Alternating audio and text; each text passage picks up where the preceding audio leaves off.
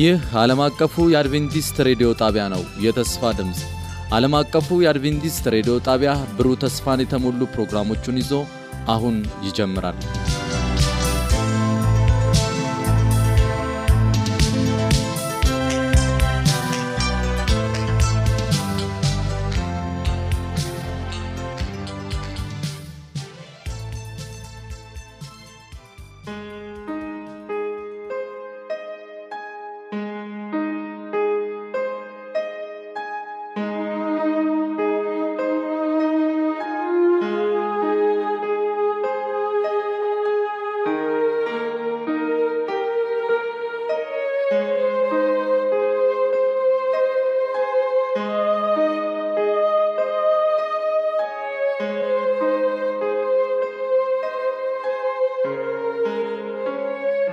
ዘወትር ማለዳ ከ12 ሰዓት 30 እስከ 1 ሰዓት ድረስ ከዓለም አቀፍ አድቬንቲስት ሬዲዮ እየተዘጋጀ የሚቀርበውን ልዩ መንፈሳዊ ዝግጅት ተከታታይና አድማጮቻችን እንደምን አደራችሁ። የጌታ ፈቃድ ሆኖ እንደገና በዚህ ማለዳ በአየር ሞገድ ለመገናኘት ያበቃንን አምላክ ስሙ ብሩክ ይሁን እንላለን። የጌታ መንፈስ ሁላችንም ባለንበትና በምንሰማው ሁሉ መባረክን ይባርከን። አሁን በቀጥታ ወደ መልእክቱ እንተላለፍ። ለሚኖራችሁ ማንኛውም አስተያየትና ጥቆማ የስልክ መስመራችንን 0115511199 የውስጥ መስመር 242 ወይም 243 እንዲሁም የመልእክት ሳጥን ቁጥራችንን ዓለም አቀፍ አድቬንቲስት ሬዲዮ የፖስታ ሳጥን ቁጥር 145 አዲስ አበባ ወይም ለአጭር የጽሑፍ መልእክት 0931 670027ን ተጠቀሙ ስንል ልናስተናግዳችሁ በደስታ እየጠበቅን ነው። ደውሉልን፣ ጻፉልን።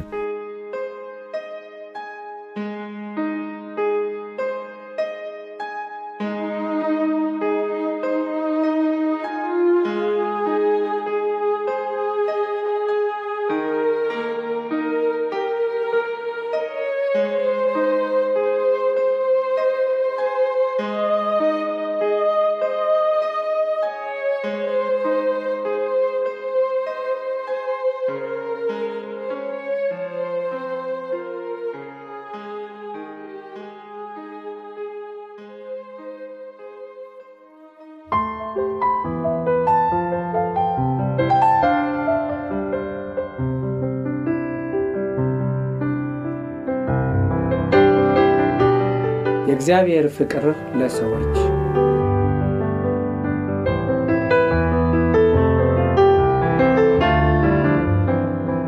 ተፈጥሮና ራሱን ለፍጡራኑ የገለጠበት መለኮታዊ መንገድ የእግዚአብሔርን ፍቅር ይመሰክራሉ።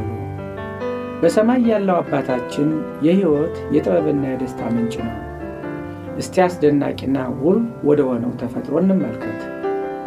ይኸው ወደር የማይገኝለት ተፈጥሮ ለሰብአዊ ፍጡር ብቻ ሳይሆን በአጠቃላይ ሕይወት ላላቸው ፍጡራን እጅግ የተስማማና የደስታ ምንጭ መሆኑ ያስቡ።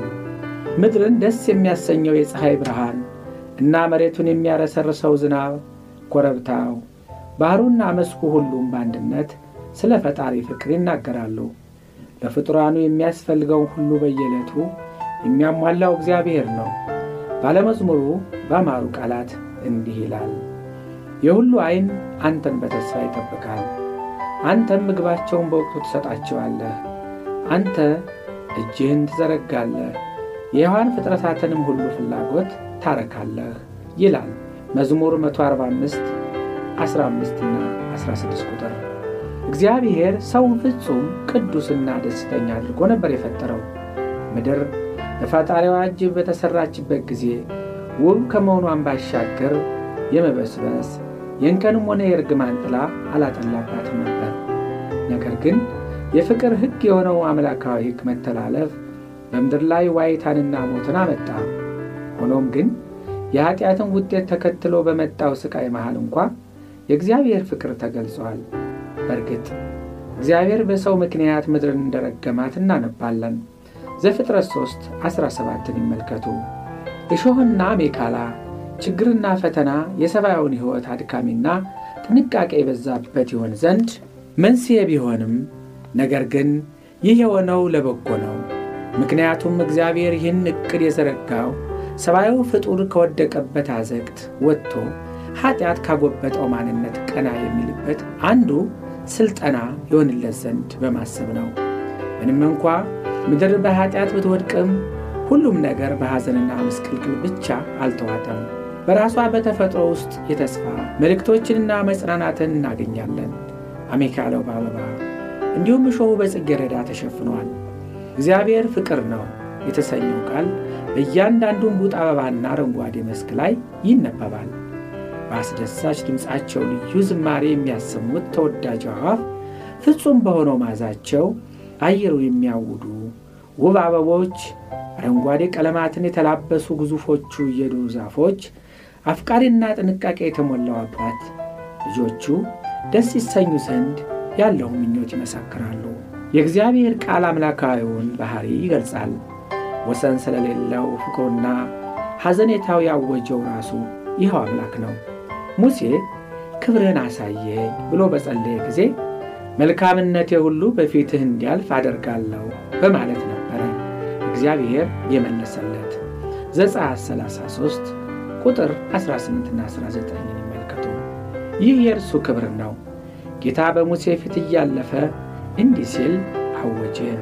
እግዚአብሔር ሩኅሩህ ቸር አምላክ፣ እግዚአብሔር ለቁጣ የዘገየ ፍቅሩና ታማኝነቱ የበዛ ፍቅርን ለሺዎች የሚጠብቅ ክፋትን ዓመፅንና ኃጢአትን ይቅር የሚል እርሱ ቸርና ሩኅሩህ ከቁጣ የራቀ ምሕረት በማድረግ ደስ የሚለው ነው ይላል ዘጸአት 34 ቁጥር 6ና 7 እንዲሁም ኢዮብ 4 20 ሚልኪያስ 7 8ንም ይመልከቱ።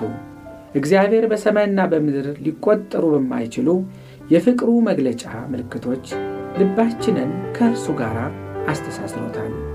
ሰብአዊው ልብ ሊያስተውለው በሚችለው በተፈጥሮና ጥልቀት ባላቸው በረራሄ በተሞሉ ምድራዊ ትስስሮች አማካኝነት ራሱን ይገልጽልን ዘንድ ሽቷል። ቢሆንም ግን እነዚህ ነገሮች የእርሱን ፍቅር የወከሉት ፍጽምና በጎደለው መልኩ ነው። ምንም እንኳ እነዚህ ሁሉ ማስረጃዎች ቢሰጡም የመልካም ጠላት የሆነው ኃይል የሰዎች አእምሮ እንዲታወር አደረገ። በዚህ ሁሉም እግዚአብሔርን በፍርሃትና በመርበርበድ ከመመልከታቸው በተጨማሪ እርሱን እንደ ጨካኝና ይቅር እንደማይል አድርገው አሰቡት። እግዚአብሔር አለልክ ጥብቅ፣ ከባድ ፍርድ የሚሰጥ እንዲሁም ጨካኝ፣ ፈራጅና ርኅራኄ ቢስ አይነተኛ ባሕሪው እንደሆነ አድርጎ ሰይጣን በአእምሮአቸው ውስጥ በመሳል አሳያቸው። እግዚአብሔር በሰዎች ላይ ለመፍረድ ሲል በቅናት ዓይን ስህተታቸውን ብቻ የሚፈልግ አምላክ ተደርጎ ተሳለ። ይህን በጽልመት የተሞላ ጥላ ለመክፈፍና ዘላለማዊውን አምላካዊ ፍቅር ለማሳየት ሲል ኢየሱስ ከሰዎች ጋር ይኖር ወደዚህ ምድር መጣ። የእግዚአብሔር ልጅ አባቱን ሊገልጥ ከሰማይ ወረደ። ከቶውንም እግዚአብሔርን ያየ ማንም የለም። ነገር ግን በአብ እቅፍ ያለው አንድያ ልጁ የሆነው አምላክ እርሱ ገለጠው ይለናል ዮሐንስ 1 18 ከአብ ሌላ ወልድን የሚያውቅ የለም። ከወልድና ወልድ ራሱ ፈቅዶ ከሚገልጥላቸው ሌላ አብን የሚያውቅ የለም። ማቴዎስ 11 27ም ይህንን ያረጋግጣል። ከደቀ መዛሙርቱ አንዱ አብን አሳየን ብሎ ኢየሱስን በጠየቀ ጊዜ አንተ ፊልጶስ ይህን ያህል ጊዜ ከአንተ ጋር ስኖር አታውቀኝምን? ይህን ያየ አብን አይቷል። እንዴትስ አብን አሳየን ትላለህ? ሲል በዮሐንስ 14 ከቁጥር 8 እስከ 9 ባለው ላይ ገልጾታል። ኢየሱስ ስለ ምድራዊ አገልግሎቱ ሲገልጽ እንዲህ ነበር ያለው፣ የጌታ መንፈስ በእኔ ላይ ነው፣ ለድሆች ወንጌልን እንድሰብክ እርሱ ቀብቶኛልና፣ ለታሰሩት መፈታትን፣ ለታወሩትም ማየትን እንዳውጅ፣ የተጨነቁትን ነፃ እንዳወጣ፣ የተወደደችውን የጌታን ዓመት እንዳውጅ ልኮኛል ይላል ሉቃስ 4 18 ላይ። ይህ እንግዲህ የእርሱ ሥራ ነበረ። እርሱ መልካም እያደረገና በሰይጣን ግዞት ስር ወድቀው የነበሩትን እየፈወሰ በየስፍራው ተንቀሳቀሰ። እርሱ በመሃላቸው እየፈወሰ ያልፍ ስለነበረ የሕመምና የማቃሰት ድምፅ የሚሰማበት አንድም መንደር አልተገኘም ነበረ። ሥራዎቹ በመለኮት ለመቀባቱ ማረጋገጫ በመሆን ፍቅር፣ ምሕረትና ርኅራኄ በእያንዳንዱ የሕይወት እንቅስቃሴ ተገልጾ ይታይ ነበረ። ልቡ ለሰዎች ልጅ በፍቅርና በርኅራኄ ይፈስ ነበር። እርሱ የሰዎችን ፍላጎት ለመድረስ ይችል ዘንድ ሰብአዊውን ተፈጥሮ ወሰደ። እጅግ ድሆችና ራሳቸውን ዝቅ ያደረጉ እርሱም ቀርበው ለማናገር ፍርሃት አልነበራቸውም። እንዲያውም ትናንሽ ብላቴናዎች ሳይቀሩ በእርሱ ተሰበው ነበር። ሕፃናት እንኳ ሳይቀሩ በጭኖቹ ላይ በመውጣት በፍቅር የተሞላ ቸርና ሩህሩህ እንዲሁም አስተዋይ የሆነውን የፊቱን ገጽታ ለመመልከት ችለው ነበር።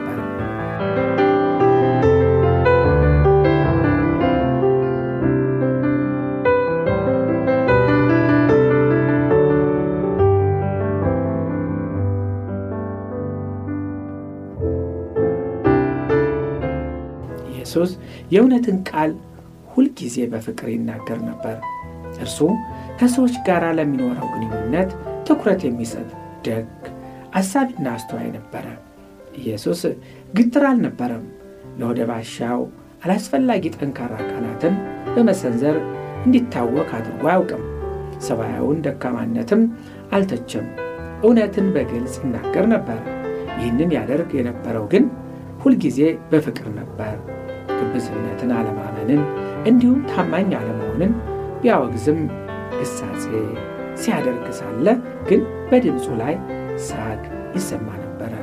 መንገድ እውነትና ሕይወት የሆነውን ኢየሱስ ለመቀበል አሻፈር ላለችው ለሚወዳት ከተማ ኢየሩሳሌም አልቅሷል። ሕዝቡ አዳኙን ቢቃወምም እርሱ ይመለከት የነበረው በሐዘኔታና በፍቅር ዓይን ነበረ። የእርሱ ሕይወት ራስን በመካድና ለሌሎች ደግ በማሰብ የተሞላ ነበረ። እያንዳንዱ ነፍስ በእርሱ ዘንድ የከበረ ነበር። መለኮታዊውን ክብር ከምንም ሳይቆጥር ነገር ግን ከፍ ባለ ፍቅር ራሱን ለእያንዳንዱ የእግዚአብሔር ቤተሰብ ዝቅ ያደርገው አዳኝ እያንዳንዱ ሰው ሊያድነው ዓላማ የሆነውን የወደቀ ነፍስ በመመልከት ነበረ። መለኮታዊውን ክብር ከምንም ሳይቆጥር ነገር ግን ከፍ ባለ ፍቅር ራሱን ለእያንዳንዱ የእግዚአብሔር ቤተሰብ ዝቅ ያደረገው አዳኝ እያንዳንዱን ሰው ሊያድነው ዓላማ የሆነውን የወደቀ ነፍስ በመመልከት ነበረ። ይህ በክርስቶስ ሕይወት የተገለጠው ባህሪ የራሱ ባህሪ ነው፣ ደግሞም የእግዚአብሔር ባህሪ ነው። ከአብ ልብ በመመንጨት በክርስቶስ የተገለጠው መለኮታዊ ርኅራኄ ወደ ሰው ልጆች ይፈሳል። አፍቃሪና ሩሩ የሆነው አዳኝ በሥጋ የተገለጠ እግዚአብሔር ነበረ ይለናል አንደኛ ጢሞቴዎስ 3:16 ኢየሱስ እኛን ለማዋጀት ሲል በዚህ ምድር ላይ ኖረ፣ ሥቃይ ተቀበለ፣ እንዲሁም ሞተ። እኛ የዘላለማዊ ደስታ ተካፋዮች እንሆን ዘንድ እርሱ የሐዘን ሰው ሆነ። በጸጋና በእውነት የተሞላው የተወደደ ልጁ ቃላት ሊገልጹት ከማይችል ክብር ወጥቶ በኃጢአት ወደ ረከሰው በሞት ጥላ ሸለቆና በርግማን ጽልመት ወደ ተዋጠው ወደዚህ ምድር ይመጣ ዘንድ እግዚአብሔር ፈቀደ። የእግዚአብሔርን የፍቅር ዕቅፍ የመላእክትን ክብርና አምልኮ ትቶ ስቃይ፣ ኀፍረት፣ ስድብ፣ ውርደት፣ ጥላቻና ሞት ወደ መቀበል ያመራ ዘንድ የአባቱ ፈቃድ ሆነ። በእርሱ ላይ የወደቀው ቅጣት ለእኛ ሰላም አመጣልን፣ በእርሱም ቁስል እኛ ተፈወስን ይላል ኢሳይያስ 53፥5 እነሆ እርሱን በምድረ በዳ በጌተሰማኔ በመስቀል ላይ ተመልከቱት። እንከን የሌለበት የእግዚአብሔር ልጅ የኀጢአትን ቀንበር እርሱ ራሱ ወሰደ።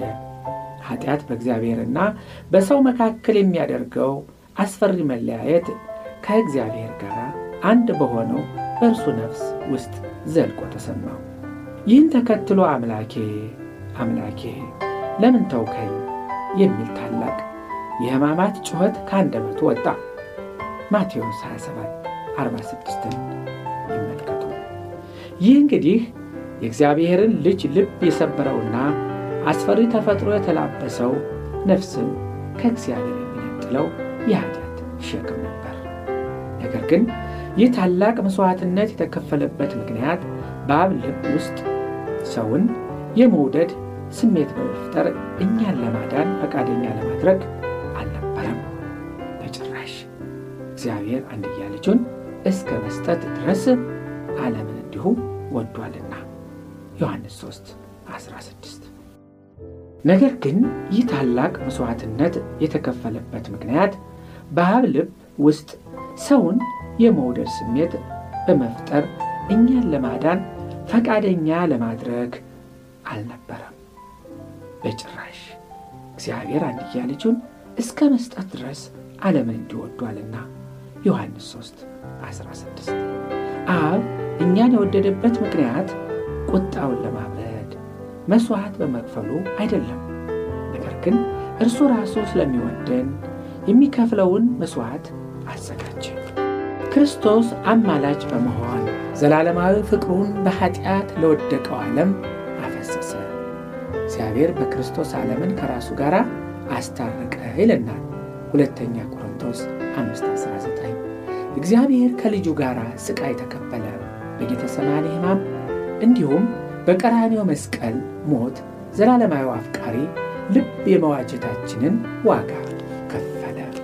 በጌተሰማኒ ሕማም እንዲሁም በቀራንዮ መስቀል ሞት ዘላለማዊ አፍቃሪ ልብ የመዋጀታችንን ዋጋ ከፈለ። መልሼ ለማንሳት ሕይወቴን አሳልፌ ስለምሰጥ አባቴ ይወደኛል በማለት ኢየሱስ ተናግሯል።